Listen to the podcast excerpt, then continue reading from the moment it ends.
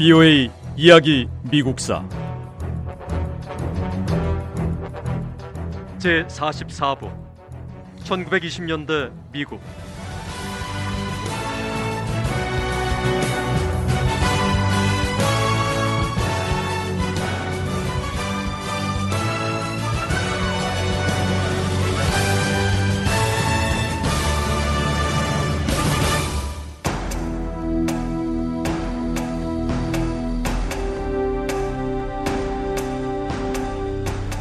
제1차 세계대전 이후 미국과 영국, 일본은 해군력 강화에 나섰습니다.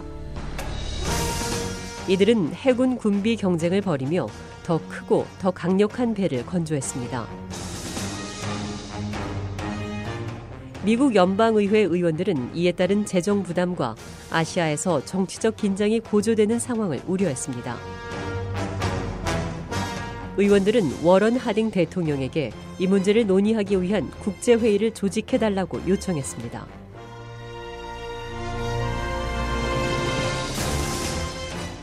(1921년) 미국 수도 워싱턴에서 국제회담이 열렸습니다. 워런 하딩 대통령은 이 시기에 주요 해군 강대국들과 아시아 태평양 지역의 이해관계가 있는 9개국 대표들을 회담에 초대했습니다. 1921년 워싱턴 회담에 유럽에서는 영국과 프랑스, 이탈리아, 포르투갈, 벨기에, 네덜란드가, 아시아에서는 중국과 일본이 참여했습니다. 하지만 워런 하딩 대통령은 러시아에 새로 들어선 소련 정부 지도자들은 회담에 초대하지 않았습니다. 찰스 에번스 휴스 국무장관은 회담에서 세계 주요 해군 강대국들이 해군 규모를 줄일 수 있는 구체적인 계획을 제시했습니다.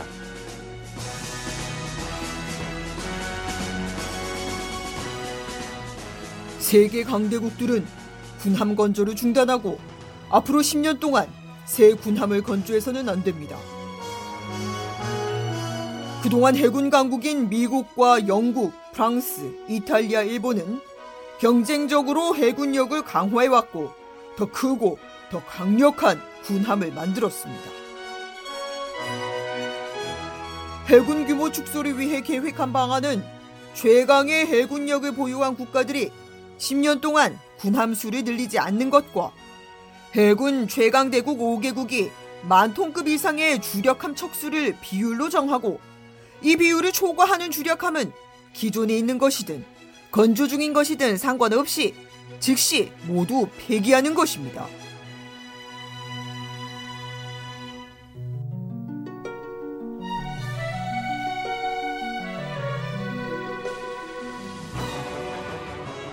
워싱턴 회의에 참석한 대표들은 3개월 동안 찰스 에번스 휴스 장관이 제시한 해군력 축소 계획을 논의했습니다.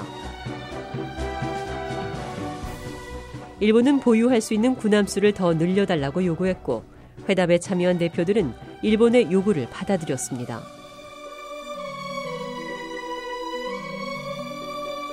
1921년 워싱턴 회담에서 이뤄진 최종 합의는 휴스 미 국무장관이 처음 제안한 내용에서 크게 벗어나지 않았습니다.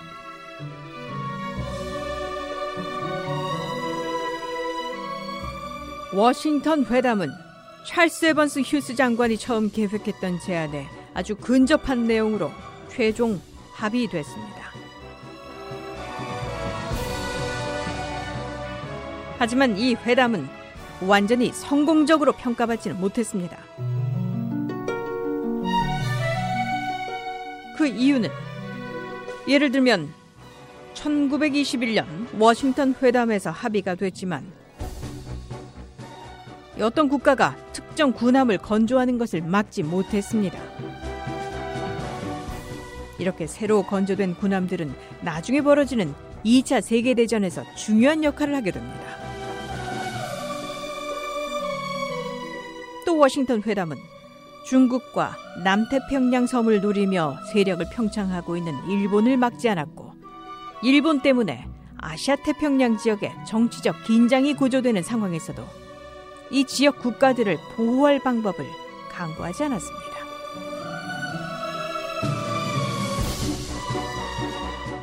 그래도 1921년 워싱턴 회담에서 체결된 해군 조약은 나름대로 의미가 있습니다. 해군력 강화에 몰두했던 세계 최강대국들이 처음으로 해군 군비를 제한하기로 약속했기 때문입니다.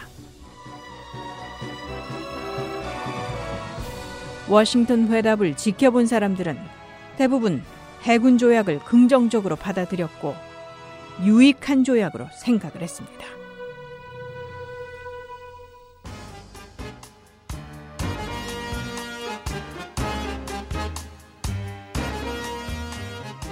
미국 역사에서 워런 하딩 대통령은 두 가지 주요 사건으로 기억되고 있습니다.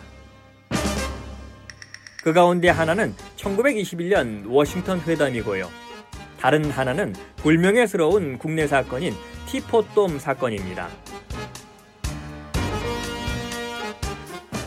티포돔은 미국 서부 와이오밍주에 있는 연방정부 소유의 석유 비축지인데 미 해군이 사용할 석유가 매장된 이곳 지형이 차추전자처럼 생겨서 티포돔이라고 부릅니다.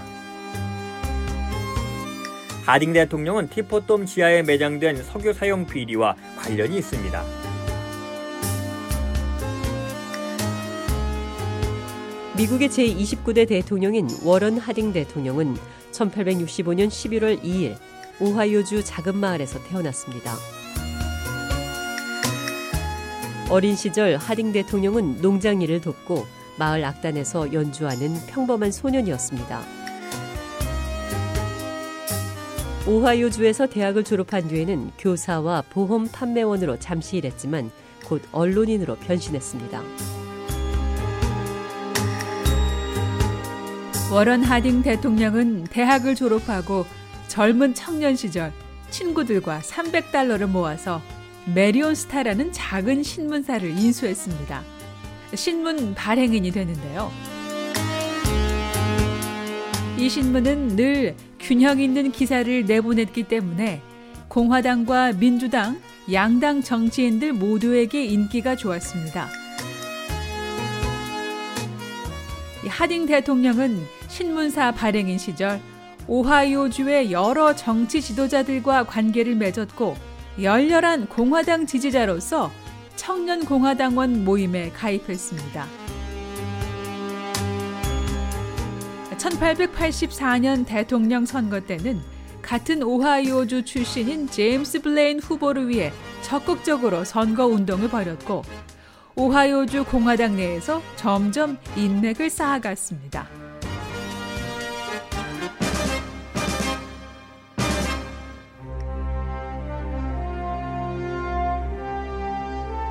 워런 하딩 대통령은 1899년 오하이오주 상원 의원에 당선되면서 공직의 첫 발을 디뎠습니다.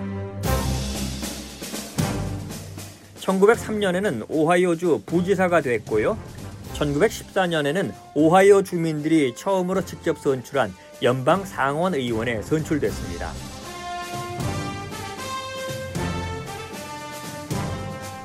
(1920년) 대통령 선거에서 공화당 대선 후보였던 워런 하딩 대통령은 Back to Normalcy 정상 상태로 복귀하자를 선거 구호로 내세웠습니다.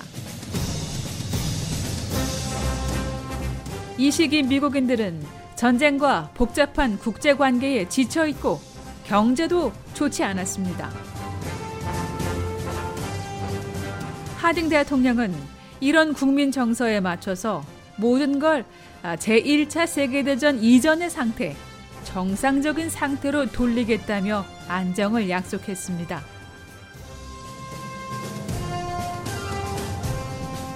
하딩 대통령은 큰 지지를 받으며 큰 표차를 보이며 대통령에 당선됐습니다. 워런 하딩 대통령은 역대 미국 대통령 가운데 외모가 특별히 잘생긴 대통령이었고 정직한 사람이었습니다.